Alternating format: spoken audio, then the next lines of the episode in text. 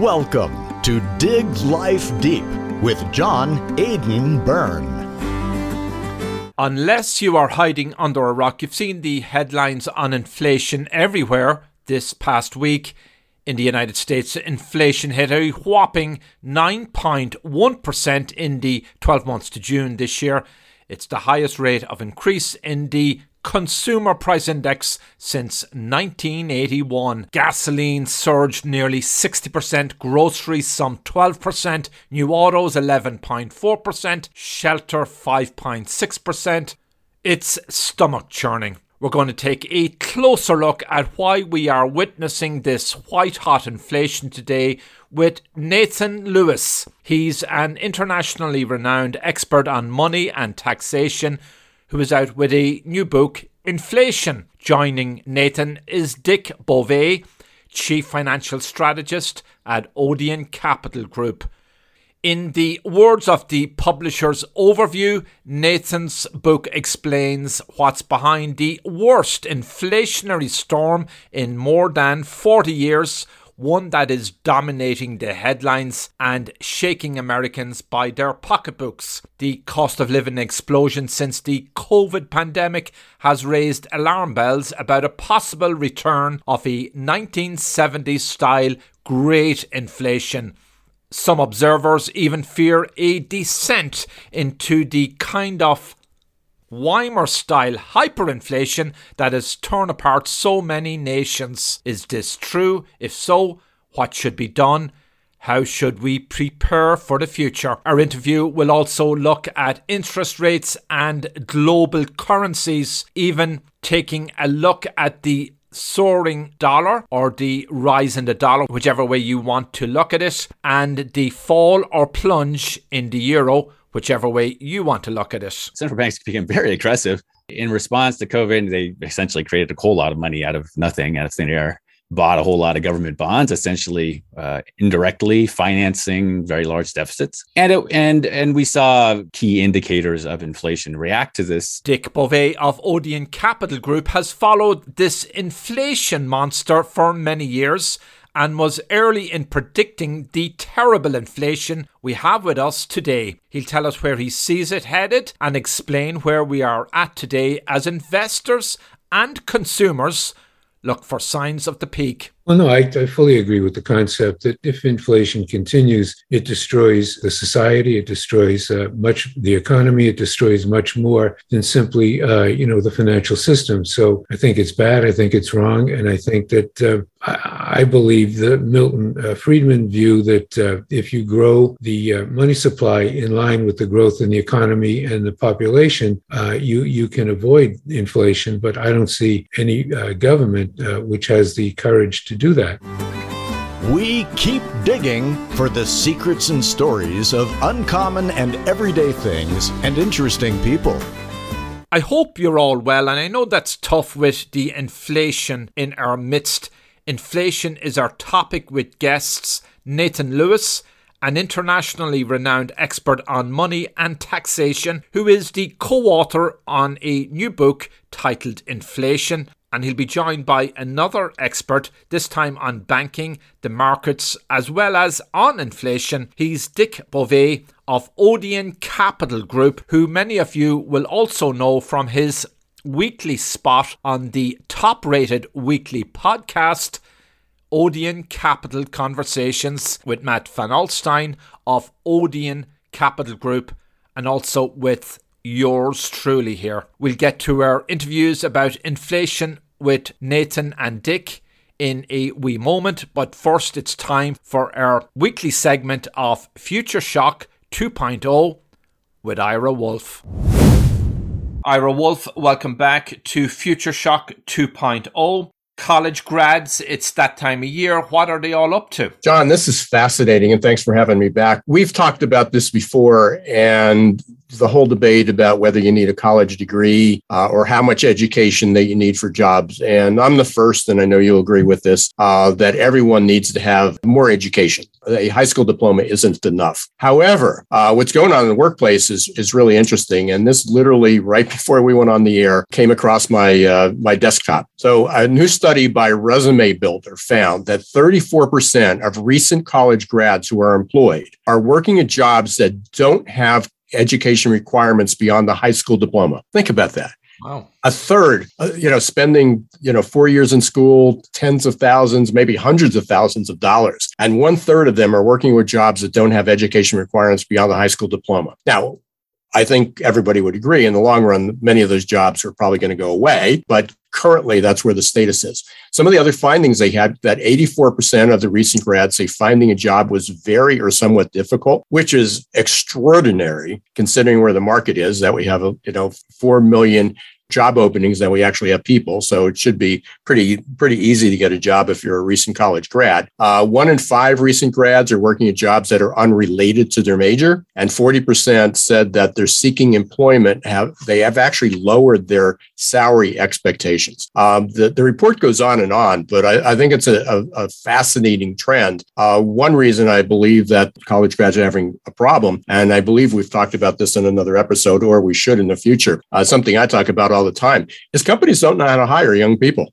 Their hiring processes are still based from the 70s, 80s, 90s, even the 2000s. Um, recent grads, 96% of all young people under the age of 30 by Pew Research own a mobile phone. That's the only, sometimes the only connection that they have. And many companies are putting their, posting their jobs up there, but you can't get to them. You can't apply for a job on a mobile phone when it's an application that was designed in 1990. Yeah, great point.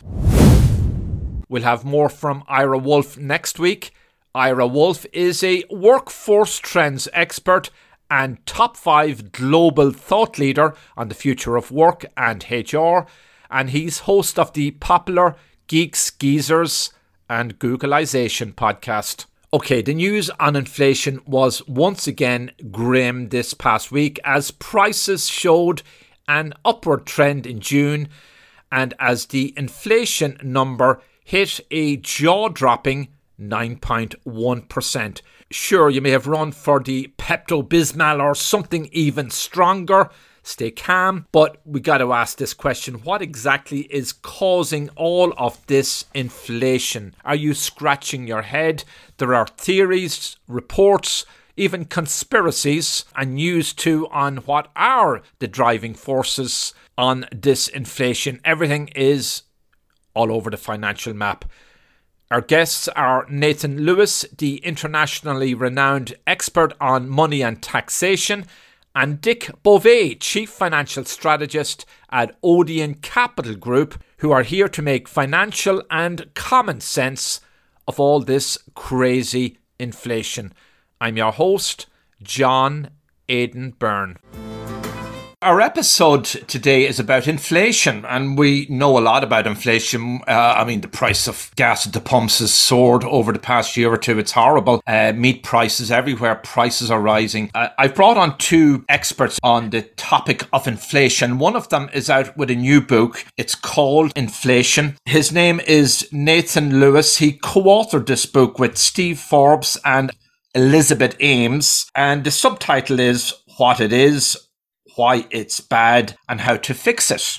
Joining Nathan is Dick Bove. He's the chief financial strategist at Odeon Capital Group. Uh, you'll know him from his many appearances on media, in print. He covers the bank sector, but he has a lot of thoughts on inflation. He's covered it exhaustively over the past year or two, and he was the first or one of the first to call it like it is. He he predicted early last year that we are going to have double digit inflation in America, and we're getting close to that. Dick is going to join us in a moment. I got to say, Nathan, one thing I like about your book is that it's accessible and it's plain spoken. First of all, welcome, Nathan. To the show. Tell us a little bit about your book and how this came about. Why did you write it? Uh, well, I've written a number of books about economics and specifically monetary economics. I actually wrote three books about gold standard, which was the way that we ran the world until 1971. Very poorly understood today. Um, and I think related to that is a fairly bad understanding of monetary topics in general,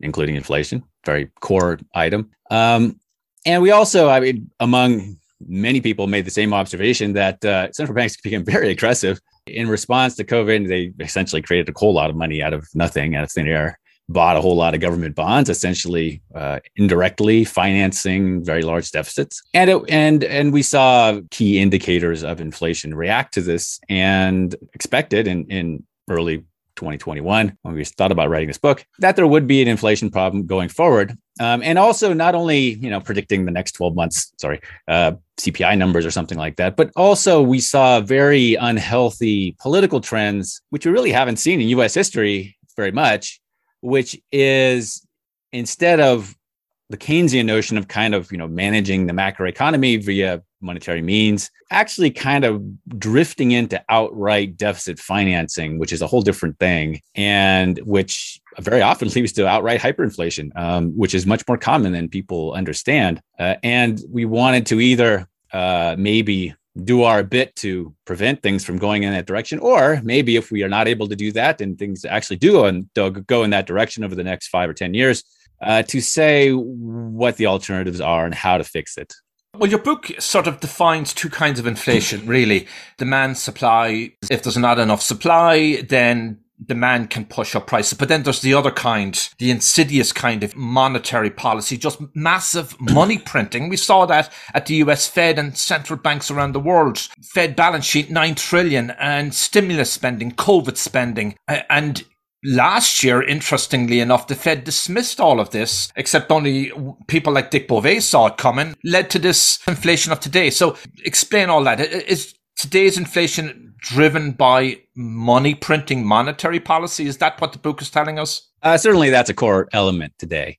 Um, but I think a lot of people understand, like we talk about inflation, but what the heck are we talking about? Because it seems to be the uh, conversation immediately drifts all over the landscape we're talking, you know, one minute it's Vladimir Putin, in the next minute it's federal deficit spending, in the next minute it's Federal Reserve money creation or interest rates, in the next minute it's tight job market and supply chain, like all it's like everything, right? Uh, so we need to calm down a little bit and start to separate these different elements. And we thought that there was really a, a core break um, between all kinds of elements which are essentially supply demand related. We all kind of basically understand this. There's there's more demand or less supply, and, and prices go up. And this is really not inherently a monetary phenomenon. It's not error of the central bank. It's whatever it is, a shortage of oil or a glut of goods on shelves or something of that sort. And then there's a whole different category, which is really just the central bank. It's just the management or let's say mismanagement of the currency doesn't really have anything to do with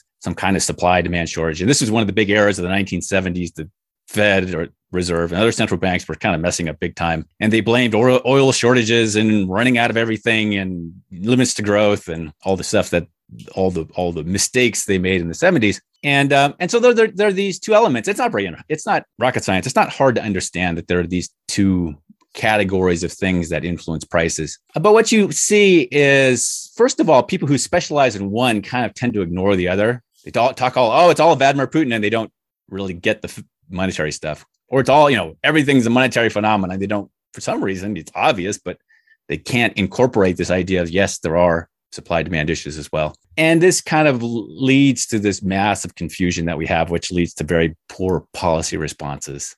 So that was that was our first step, and it's not very hard to understand. But if you listen to what people say, you you see that they don't do this. They don't clear things up in their mind nobody really needs a definition of inflation. The ordinary consumer, the businessman knows it. And I'm reminded of that humorous quip that came apparently out of the Supreme Court many years ago talking about um, pornography. You'll, when you see it, you'll know what it is. The Oxford dictionaries um, define inflation as a general increase in prices and a fall in the purchasing value of money.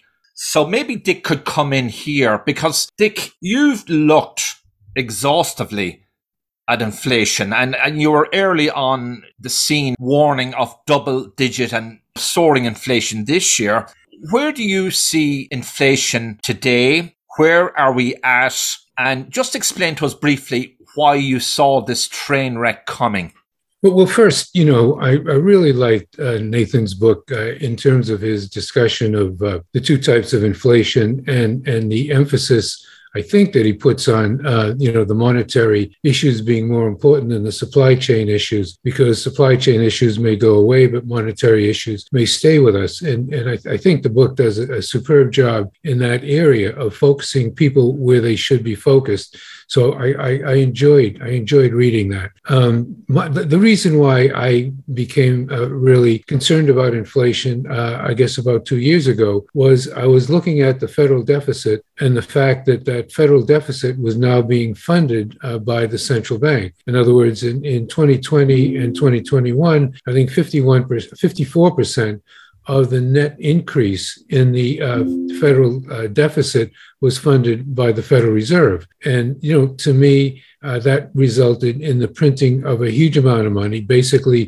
$6 trillion in the periods that I was looking at. And it seemed to me that that you know, was literally 10 times faster than the growth of the economy at the same point in time, which meant that, you know, inflation was absolutely likely. Where I am at the present time is um, again, I, am guilty of what Nathan says of focusing on one side, not the other. Uh, I I think that you know the federal deficit has come down, you know, incredibly. I mean, at one point it was over five trillion. It's now likely to be under one trillion this year, and you know, therefore uh, not only has that happened, but foreign sources uh, uh, of money to buy treasuries has increased, which it was not, you know, a couple of years ago. Uh, so it doesn't appear that the Federal Reserve is going to have to print very much money in the next uh, year or two. And if that's the case, it would strike me that, uh, you know, the supply chain issue is still there, but it'll be solved, and the, the rate of inflation is likely to come down. And I'm, I'm actually very, very interested in what Nathan thinks of that that point of view. In terms of you know predictions, um, my stance now is that yeah, the Fed, you know, I think the Federal Reserve in particular realized it kind of went overboard in 2020 and has been pretty responsible since then. Now overtly is is sort of contracting its balance sheet and and it hasn't done it yet, but will probably roll back this reverse, re- unwind the reverse repo on the balance sheet and so forth. Um, but the question is, what happens going forward? Because we seem to be getting into a recession. Stocks are down a lot. We're seeing credit uh, pressures. You know, all of Wall Street's been trained over the last 30 years since Greenspan era to, you know, wait for the Fed put because they always cave, right? And then, um, you know, the, the Fed was also very tight in 2019 and then they caved, especially during COVID. As things stand now, I, I tend to agree with Dick, but things change and we'll just have to see where that goes. Uh, how, how much discipline the Federal Reserve and Congress, and the entire political system can muster up. And, and this is happening in a context where we are kind of ignoring it a little bit, but kind of the rest of the world is going over the waterfall. I mean, is Japan kind of looks done, which we've been expecting for decades and been wrong all this time, but kind of looks that way to me. And the euro also kind of looking very unhealthy. Even the British pound making new lows that they haven't seen in decades, maybe all time lows against the dollar. Um, so even though the Fed has been fairly tight recently, in recent months, the rest of the world is kind of sinking below the waves, it seems to me. Dick has said that inflation has peaked right now, at least based on the current data sets he has. Am I correct there, Dick? Yeah, no. In in my mind, uh, you know, if if in fact that uh, I believe that huge federal deficits result in uh, the central bank being forced to increase the money supply, if that is the seminal cause of inflation, that cause is no longer with us. I don't think. Uh, I don't know how big the war is going to get or what have you, but I don't think it is. And if that's the case, then I think inflation comes down. But in, in, in his book, Nathan brings out a point which I have always been confused about, don't know how to deal with, and I'd, I'd love to get his opinion on. And that's this reverse repo situation. In other words, there's an interplay between the Treasury, the Fed, and the markets in which money goes out one door, comes back in the other door, goes back to the government through the next door, which means that I'm, I'm not sure how all of this affects money supply and inflation. You spend a lot of time in the book, Nathan, talking about this. Uh, this reverse repo issue, to me, is a big issue. Why isn't short term interest rates going up substantially if the Fed is in there borrowing a couple of trillion, uh, you know, sometimes 200 billion a, a week? Uh, wh- why isn't short term interest rates going up when that happens? Uh, you know, interest rates are kind of interesting because if not for the Fed kind of artificially jacking them up through its interest on overnight reserves, which is a new thing that didn't exist before 2008, it looks like they would kind of be still hovering around zero. That might be sort of the market rate, but but not to get overly complicated. Uh, yeah, so the, the reverse repo is is something that has existed for a while, but it was always kind of very small scale, kind of a daily liquidity adjustment. It bloated out to unprecedented levels in 2021 basically, uh, and basically what it does is the Fed creates money by buying treasury bonds essentially then borrows the money back. So you know you put one bucket of water in the bathtub and take a bucket of water out is kind of how it works through through a mechanism which kind of really was never used before. Uh, and that's evidence like i said they realized they went overboard um, they realized that they had this official policy where they're still expanding the balance sheet they're still doing you know monthly bond purchases and they didn't want to look like they were turning the steering wheel very quickly, you know, have just this gradualist approach. But then they were kind of fixing things behind the scenes with this reverse repo thing that got very large. It's now about two trillion. Uh, and I expected it to be unwound, but it hasn't been unwound yet. It's a very tight situation. One of the interesting effects of that is that because it's it's it's a, it's a repo, the, their treasuries are used as collateral. Not it's different than selling the bonds back into the market at the market price. So in effect, they were able to support the treasury market because they were buying it without, and but and, and then they were removing liquidity without selling it, right? Which would push the price down. So it'll be interesting to see how that works out. That you know, if they unwind that, it'll be a lot of essentially a lot of treasury selling, roughly about two trillion of treasury selling, which the Fed says is going to do. Um, but that'll be something new for the markets, that's for sure. You know, there's another issue that uh, you know fascinates me because I don't understand it, and that is the value of the dollar is going up, at the same time, inflation is going up. That doesn't seem to equate. Uh, and at the same point in time, the value of gold is going down. So, you know, we've got an inflation, you know, but the dollar is going up in value, which is disinflationary, and gold is going down in value following the dollar and not looking at the rate of inflation. So what what has changed this time? What has happened to let that occur? I can give you my view. Uh, you know, I come I come from the supply side school. I actually used to work with Jude Wanniski, if you remember him. I think you yeah. might um, at his company.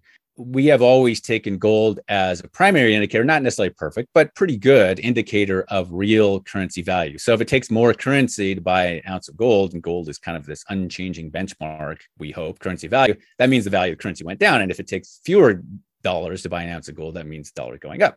And dollars a floating fiat currency, so it goes up and down, and that's what makes the gold price. And so, yes, uh, we have had uh, in recent months very, you know, at least a stable dollar. It hasn't changed much versus gold, and in recent weeks, a strengthening dollar, and certainly all the foreign exchange rates uh, emphasize this. Uh, but it's also been our, our contention that these monetary processes uh, unfold over a period of time, and uh, for example we had a move of the dollar versus gold from around 1200 to around 1800 today uh, between 2019 and 2020. Uh, so that's a 50% move. Well, prices didn't, and that implies all things being equal, which they never are, but it's a pretty good guess. 50% increase in the CPI. Well, that doesn't happen all at once. It happens you know, gradually over time in these in these eight or ten percent a year kind of moves. Uh, so so that is it, it's that adjustment process essentially uh, on the monetary side, the monetary interpretation that we are experiencing now, and this has certainly been at the very least accelerated by very real supply demand issues in the economy. There really is supply chain shortages. There really is a used car was a used car market, very tight market. Very, it really has been a very tight labor market, particularly at sort of the lower end, uh, where wages went up a lot. So this has kind of accelerated the process, I think. So that's kind of the classic supply side take on things. Uh, so we're basically experiencing today the devalue, essentially the devaluation of the dollar or depreciation of the dollar because it wasn't official that took place in 2019 and 2020 as a result of all this money printing. Yeah, no, but the dollar is up from before they started printing money, right? In other words, the dollar is up from the 96, 97 level, the Dixie, DXY, uh, to the 107 level at the present time. And gold has dropped roughly uh, 300 bucks uh, in value in, in the last what is it, four or five months. So that that seems counterintuitive to what's going on with inflation. And anyway, the the other thought that I was wondering if you'd opine on is: Are we involved in a currency war? In other words, you know, how can other nations allow the dollar to continue to rise since all these commodities are sold in dollar prices? They're getting hit twice. They're getting hit with uh, whatever is creating inflation for them, and they're getting hit because the dollar is going up, and that's the price of all these commodities. So, what do they do about it? Do they come and attack the dollar directly with higher interest rates? Do they somehow get their economy going better? What do they do to stop this dollar from going up to protect themselves against higher rates of inflation? For first of all, all the currencies tend to go down together. Um, for example, in the 1970s, everyone had inflation. Today, everyone has inflation, right? Um, because they can't have if a major currency like the dollar goes down a lot, as it did in the 70s, you can't have the yen go from, you know, 200 to the dollar to 20, right? You can't have that. So they, everything kind of has to stay kind of in line. And, and what we had in other, other major dollar depreciation events over the last 50 years, over since 1971, is the dollar has tended to lead on the downside. It's kind of been the leader. And the other currencies have relatively done better. So in the 70s, the value of the German mark and the value of the Japanese yen, basically, and the value of the Swiss franc basically doubled against the dollar. So it looked like they were going up. Well, they had inflation too. They weren't going up, they were going down, but they're going down less. Um, my estimate is that the dollar lost 90% of its value during the 70s, and these other currencies lost about 80% of their value. Um, and, but now, and so, and so now we're on, now we're on the other side, right? Now, now everything, well, we all compared to 2018, all the currencies have gone down because they've all had very aggressive central bank policies and they all have had a tendency to want to maintain somewhat stable exchange rates. But the dollar has been the, the best. So we're, you know, the German mark in the 70s was the best of, of the bad bunch. And now we're the best of a bad bunch. So it looks like it's rising, even though over the longer term, over you know 2018 to today period, we're all we've all gone down somewhat. All the major currencies. In, in 1985, uh, you know, they had this meeting at the Plaza Hotel because all of the countries around the world were screaming uh, that the increase in the value of the dollar was destroying their economies, not just their currencies. And, um, you know, are we in a similar situation today? Are we in a situation where these, these, you know, the euro, the, the yen, you know, maybe even the yuan uh, is got to be, are they going to come to Washington and say, you got to stop doing this? You got to stop increasing interest rates. You got to stop, although they just minuscule uh, started uh, tapering. Uh, are they going to do that because this increase in the dollar is is really harming them?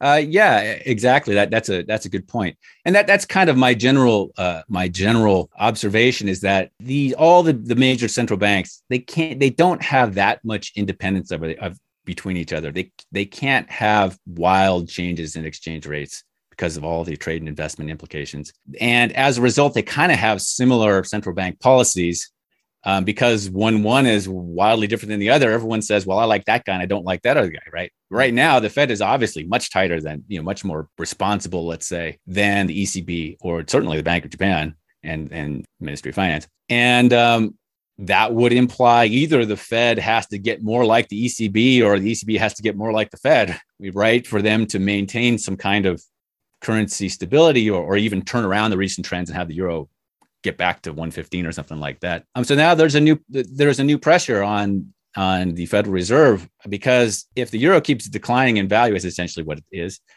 uh, and the Fed doesn't, you know, you're going to end up with the euro at 80 cents. How how can it be any other way? And so that's going to, you know, it's a political and one more political pressure for the Fed to kind of give up its presently pretty tight stance similar to 1985 is a very good example. Let me come in here, Nathan. So I, am just listening to what you're saying there. So you're saying there's a certain kind of, even if it's abstract, coordination between central banks worldwide, even if there's a, a bit of a lag time. Yeah, because you, you just can't have things get out, you know, wildly out of hand. You just can't have the euro go to three dollars or you mm-hmm. know fifty cents, even if it. so all have to kind of go down together, yeah, or up together, whatever. My point being that the surge in the dollar you are implying, I think, is temporary.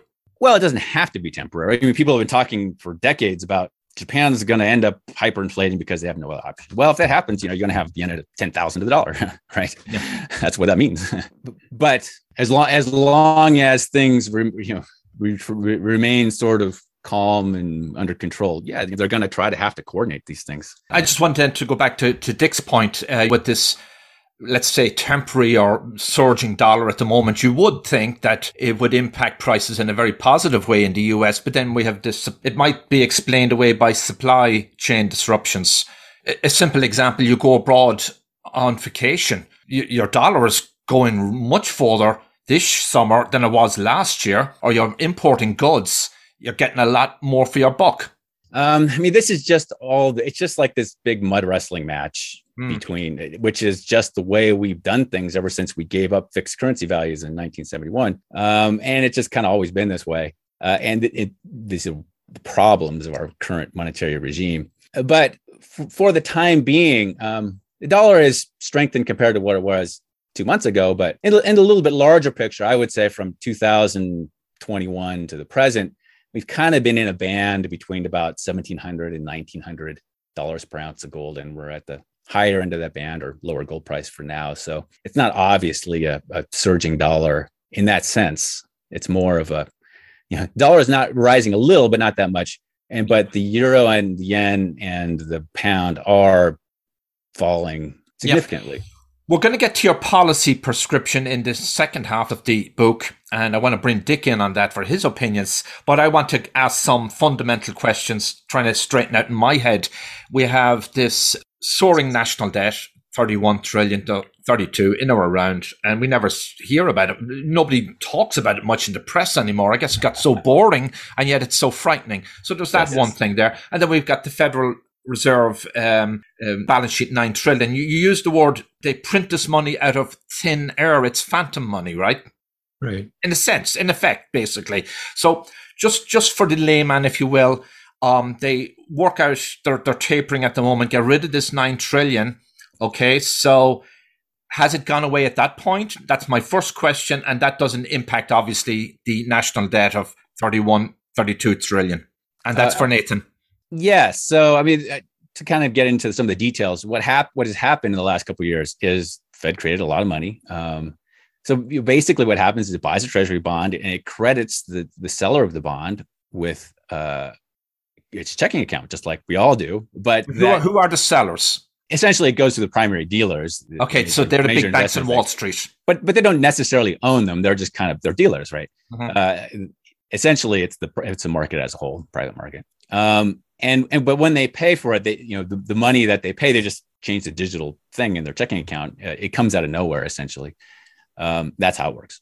Uh, and they were very aggressive about this in 2020. They went up about three trillion or three trillion new dollars they created electronically, but they're real, they're real dollars, um, part of base money. And then in 2021, they kind of said, uh, okay, we overdid it. And so they started to suck the money back out for, via this reverse repo thing, which they kind of, you know, dug out of dustbin.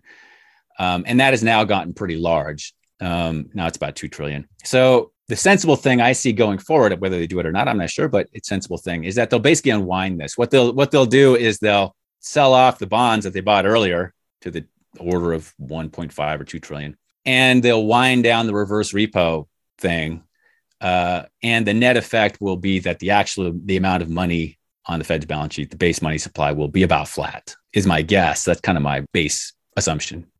And nothing to do with nobody should could confuse that with the national debt of 31 trillion correct? Not in the and not in the in the first sense. It's you know it's just money central bank management is what they do. Uh, but what it means is that they're gonna they're gonna have let's say two trillion of treasury bonds that are now owned by the Fed, which is kind of like part of the government, mm. and they're gonna they're gonna be selling that into the private market. Uh, so it's like the, the the amount of debt that really exists, the part that's actually owned by the public, and that might be uncomfortable in a number of ways. Hi, I'm Danica Patrick. Watching my nieces grow, play, and learn is amazing, but not every child gets to be carefree.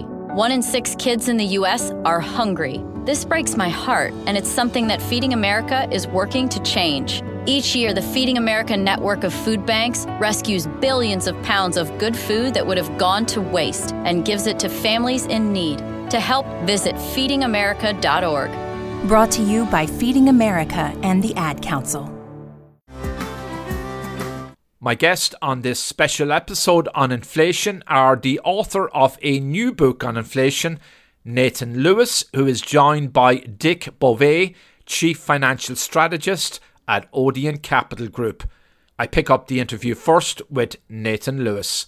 I'm your host, John Aidan Byrne. Okay, we're going to get to your policy prescription in the latter half of the book. Um, your book's called Inflation. You're, you co-authored the book with Steve Forbes, uh, who was a presidential, US presidential candidate on the Republican ticket, and Elizabeth Ames. And the subtitle is What It Is, Why It's Bad, and How to Fix It. What is your policy prescription for inflation as outlined in the book? As, a, as we mentioned, we have supply and demand things which are basically not monetary in character.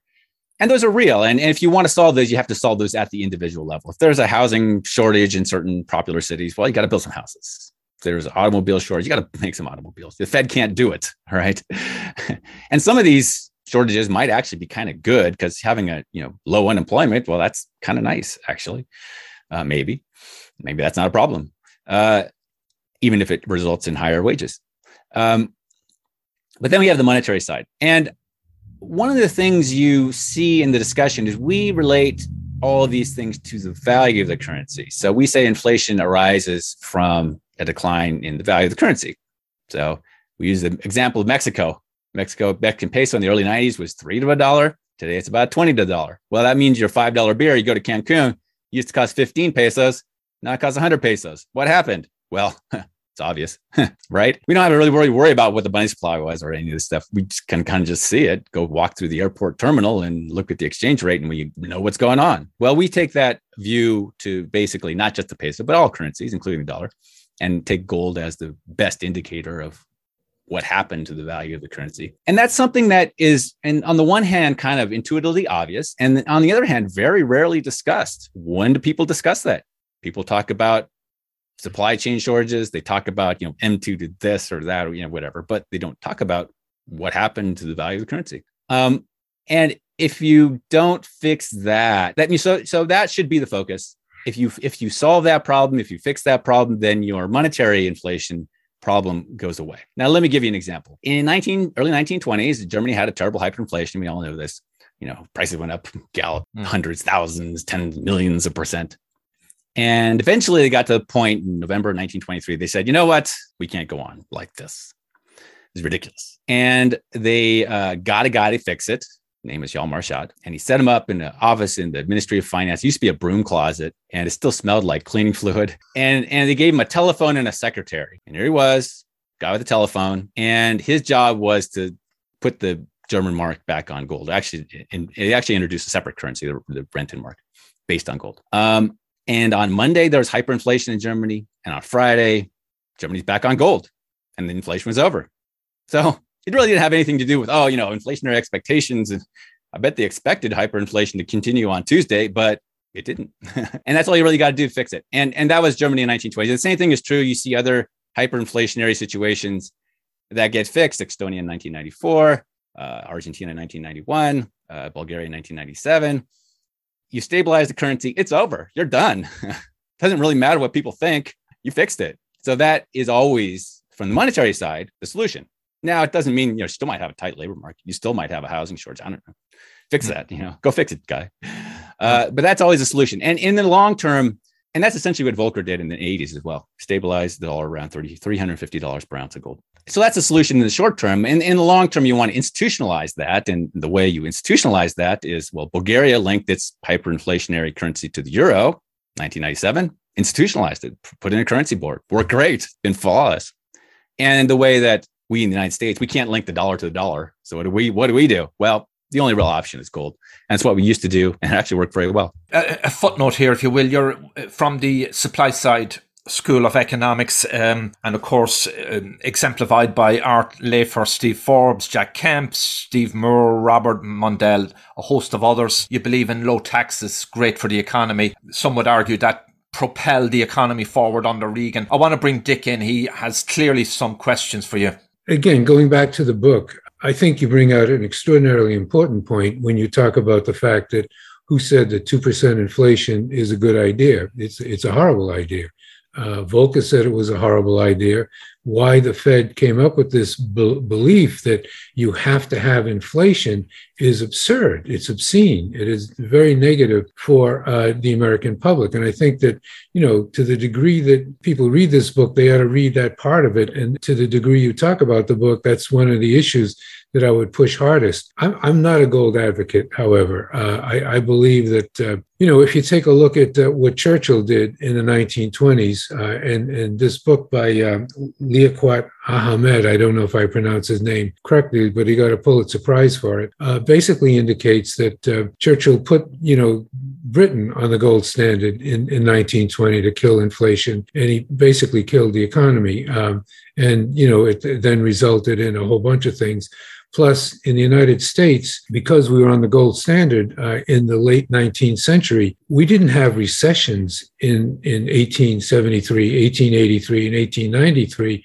We had depressions people thousands of people died in 1873 you know depression because of uh, you know the inability of uh, the money supply to grow in line with the increase in technology and the growth of the economy so again i mean I, I agree with everything you say about inflation. I'm not. A, I'm not a big advocate of gold. Good. Yeah, those are some interesting points. Uh, I wrote three books about that, so uh, you know I covered all those topics. I, I, don't necessarily want to get into detailed discussion of the situation in the 1890s. But I, I, will try to summarize it a little bit. For example, 1873, the dollar was not on the gold standard at the time. It floated from 1861 to 1879. Uh, they did have in, in this in, within this context of a floating currency, Congress did pass a, an act which said they were going to limit the money supply at a certain fixed ratio, which was not the gold standard. That was Congress's decision because um, they weren't on the gold standard.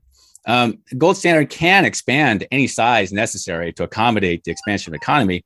Uh, in fact, between 1775 and 1900, the under the gold standard, dollar didn't change in value. The money supply, the base money supply in the United States, increased by about 160 times, along with the expansion of the economy. Very successful. We were the best economy in the world for that century.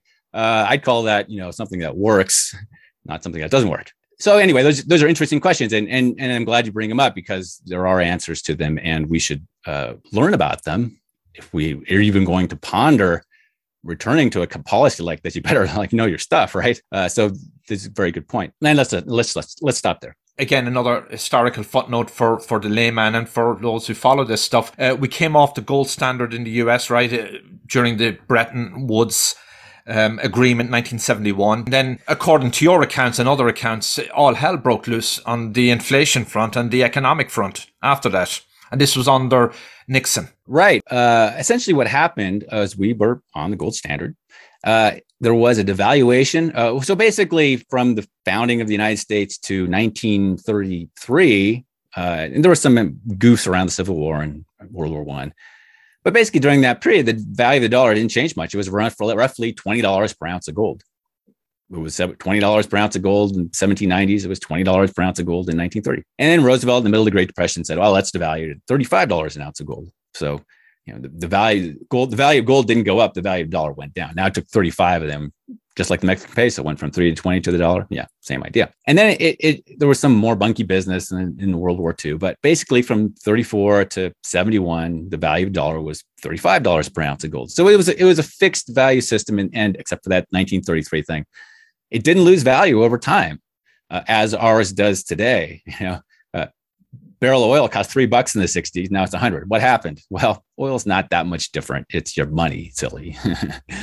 um, and and then so that was our experience in the United States for almost two centuries. And then in the 1970s, we left that kind of accidentally, carelessly, not because there was any great problem, because the 60s were very prosperous. And the value of the dollar essentially fell by about 90%. Basically, it fell 10 to 1, is my estimate. Went, went from $35 per ounce of gold to 350 roughly in the 80s and 90s. Now we're at 1800. so, and, and that, if you just think of it that way, you know, what happens when that happens? What would happen to Mexico if they went from 20 to 200 pesos per dollar? That's what happened to us. It's not that hard to understand. You know, if you think of it that way. And your book covers a lot of interesting modern day phenomena. One of them being the modern monetary theory.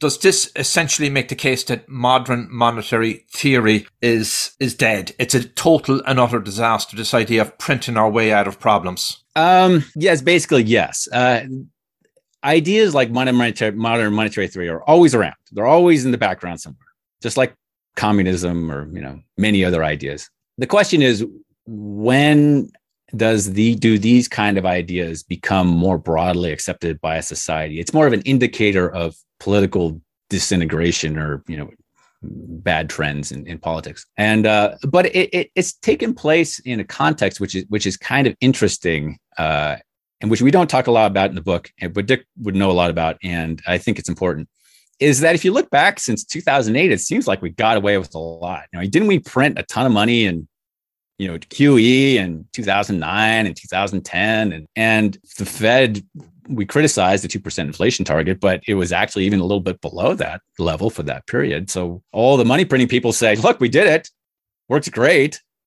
Paid for all this cool government giveaway stuff. Let's keep yeah. doing it well, well, Dick has written about the vast increase in the money supply. You know, what, what happened? What happened in 2008 confused a lot of people, uh, basically because the Fed was, uh, you know, very aggressively stimulating, uh, certainly with the three QE programs. It's just that the banking system had broken down. In other words, the banks were uh, reducing the asset size, their asset size, and their lending was decreasing. And if uh, banks you know, if you will, banks do print money themselves.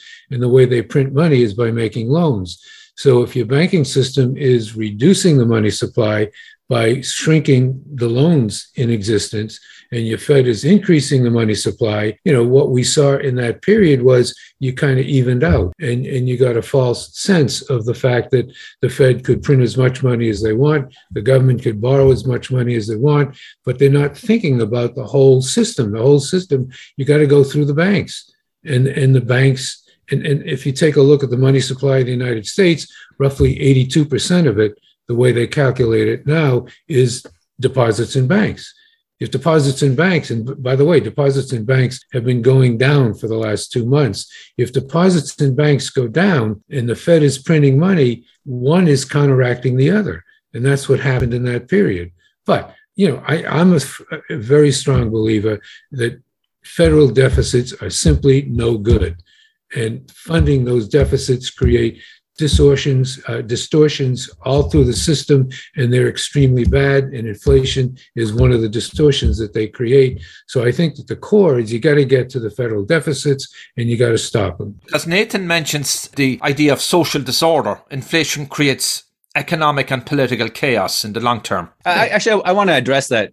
It was kind of a long topic, but I think there's more to it.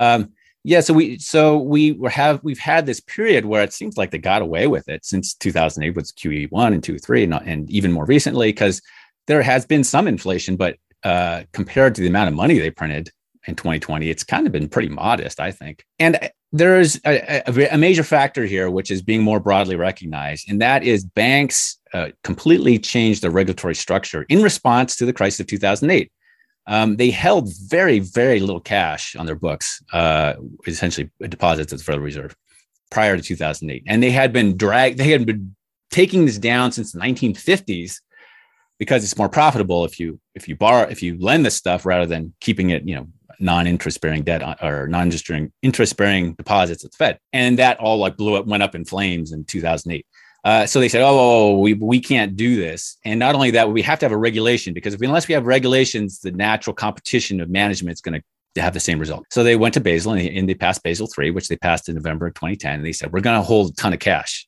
And they phased this in through 2019, final phase in, in 2019. So banks' requirements to hold money at the Federal Reserve uh, increased steadily through that decade. And yeah, the Federal Reserve had to create it. You know, if, if the Federal Reserve required every American to hold $2,000 in $20 bills under their bed in case of emergencies, and those $20 bills didn't exist, we'd have a problem. So they had to print them. They would have to print them. And that's essentially what they did with the banks. And then they went into 2019, actually went the full with full phase in. They actually had were short. They had a pretty big shortage compared to where they should have been. And um, and then they went in 2020, they had a crisis. And so the Fed did two things. It filled, it kind of resolved the prior shortage at the tw- end of 2019. Uh, but there's, you know, the bank to interbank lending rate reached 8% in some situations there, very high. And that absorbed a lot of the money. And then they kind of went overboard and then the currency fell. Uh, but the point is that phase in is done. So we had this regulation that required banks to hold much, much more money, and we had to create the money so that they could meet the regulation. And they're done. The, the tanks are topped up. They have tons of cash. Uh, and the Fed realized this, I think, in 2021. They didn't realize in 2020, 2019, or they wouldn't have made the error. Uh, and so, so that's what happened. That's like the, you know, the technical side. But then on the political side, all these all these people in Congress say, "Hey, we've been printing money like crazy, getting away with it. This is great." Well, that's gone. You're done. If you print any, if you do that again, it's you know, there's nowhere for the money to go. There's no reason for it to exist, and that is when the the, the consequences. You know, if we if we printed three trillion, you know, created three trillion dollars and not much happened. We could, if we, I think if we did that again in you know similar time frame, the dollar would collapse. It would go to one tenth of its value. Is my guess. Just to complicate it a little bit more, we don't have a clue as to what the money supply of the United States is. And the reason why we don't have a clue is because of the way the Fed now defines what money is. In other words, if you have $50,000 in a, a, deposit account in a bank, that's money. If you take that same $50,000 out of the bank and deposit it in an institutional money market fund, it's not money. If you have $50,000 in a bank and all of a sudden you put another 75,000 in, so you have 125,000 in the bank. Well, all of a sudden it's not money anymore because the Fed refuses to count money over $100,000 in deposits as money. It refuses to count the money in uh, the, uh, if you will, institutional money market funds as money. So, you know, we're playing we're playing around with trying to figure out what's going in monetary policy. We don't have the slightest clue as to what the money supply is. And the Fed is not doing anything to let us know what that number is, in my view, because they can't do it. They can't figure it out because the situation gets a lot more complicated. If you look at overnight dollars if you take a look at you know international funds flow. So it, it's it's really amazing to, to think about how much effort is put on what the fed is doing with the money supply when nobody knows what the money supply including the fed these are actually very core points. Uh, we and this kind of goes beyond our discussion in our book, but but it's important to talk about here. And it, it's actually much more complicated even than that because dollar is actually an international currency. More more than half of all the paper dollars, you know, banknotes in existence are, are thought to be outside the United States. Uh, much of the bank reserves held at the Fed are held by foreign subsidiaries. I think it's about 30, 40%. Uh, foreign subsidiaries of foreign banks, uh, you know, Deutsche Bank essentially, and it's being used in the eurodollar market and funding, you know, trade with Korea or who knows what. It's international currency. Um, domestic statistics don't capture the situation. Um, and a lot of this arises from what I consider some confusion that needs to be cleared up. And I wrote a book about this, Gold: The Monetary Polaris, uh, in 2013. So I've been on this for a while. And that is, um, if you if you all monetary transaction, what is money? Eh, well, it's transaction, right? You go to the store, you get a burger, you give them the $20 bill. One goes one way, one goes the other way. That's what money is. Could, could be a gold coin. All monetary transactions in the economy take, take place with base money, the stuff that's on the Federal Reserve balance sheet. Uh, and let me give you an example. So you go buy your burger with a credit card. Your bank is your your credit card provider is Citibank, and the burger company's bank is Bank of America. Well, what happens? Well, Citibank pays Bank of America the cost of the burger, using its bank reserves at the Fed through the daily clearing system, the ACH system. That's on the Fed's balance sheet. The only thing that transfers is that base money on the Fed's balance sheet from Bank of America to, to Citi or the other way around, I guess. uh, that's the real money. Um, you can't transfer your, your savings account. You can't transfer your checking account. Your checking account is just a number, right? All your checking account is it's account 777386 at Bank of America that says that Bank of America owes you so much money. That's what it is. That has no existence beyond that. And you and sometimes you can transfer checking account, like if there's a divorce or a company merger or something like that. But that's the only time when it happens. So in the book, and I wrote in 2013, you have to split in your mind what is essentially credit, essentially banking. It's loans. Loans are contracts. They do not change hands. they don't. And then there's the money, which is exclusively on the Fed's balance sheet. Um, now, this is like, you know, some, you could argue about these of topics for years, but I'll, I'll, I'll have a very important observation is that you can maintain a central bank has total control of that over a currency. You can maintain a currency like the Bulgarian lev with a currency board fixed to the value of the euro uh, indefinitely. It doesn't matter what banks do. All the banks in Bulgaria can go bust. Who cares? The lev is still going to be worth a euro. Uh, or they could have some like fantastic expansion. Your lending rates could be up 20%. Doesn't matter. You know, the lev is still pegged to the euro. Uh, so central banks actually have total control over the currencies. The banking, you know, banking system is important to the broader macro economy, but it's actually not that important to the currency. We're almost at a time, um, Nathan and Dick. Just want to kind of summarize everything and get your final thoughts. But Nathan, if we understand you correctly, you would be in favor of going back to the gold standard in the US. Uh, yes, eventually. I think we I think we have to set some some framework. Uh, one of the major issues we have now is we don't really quite have the institutional expertise to do it properly. Um, that's what happened then in the 60s, in the 70s, is everyone is in support of the Bretton Woods system.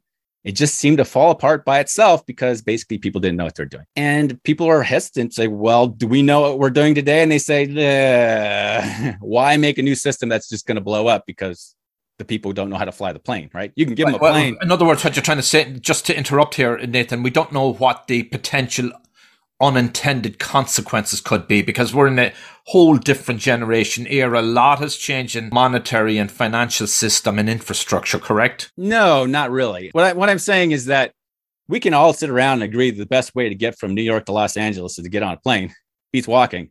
But if you can't find a guy who can fly the plane, if you get a guy and he crashes the plane in the middle of Arizona, it's not the best way anymore. It's yeah. better to walk. Mm-hmm. And that's kind of, to some degree, that's where we are we we can agree theoretically gold standard system is a great system as it was for almost two centuries of american history. Uh, but a lot of people are hesitant and, and a lot of this hesitation amounts to we don't want to get a guy to crash the plane because we did that. Yeah. 71 and in the meantime is inflation staying around in your view?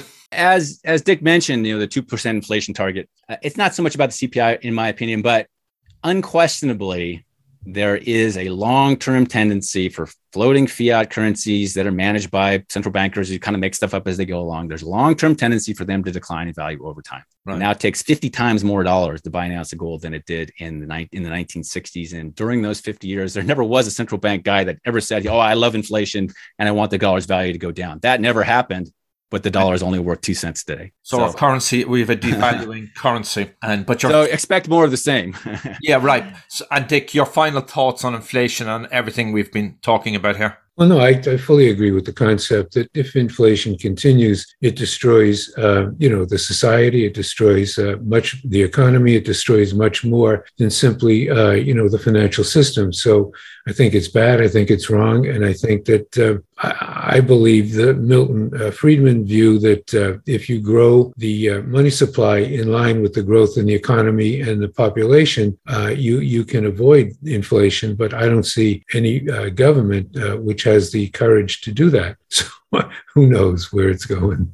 well, been a fascinating, stimulating, thought provoking interview with both of you. Nathan Lewis, the new book you're out with is Inflation, What It Is, Why It's Bad, and How to Fix It. And you co authored it with Steve Forbes and Elizabeth Ames. You'll catch Dick Bove on Odeon Capital Conversations with Matt Van Alstyne, which I host, and you'll see him on media and all the all the cable channels talking and opining about banking and the economy and inflation. And gentlemen, Dick and Nathan, thank you for being my guests. Thank you. Thank you. You were listening to Dig Life Deep with John Aidan Byrne. You can reach the host in the U.S. at 973 529 4699. That's 973 529 4699. 973 529 4699. Email byrnedesk at gmail.com. That's byrnedesk, B Y R N E, desk at gmail.com. Byrnedesk at gmail.com. Subscribe for free.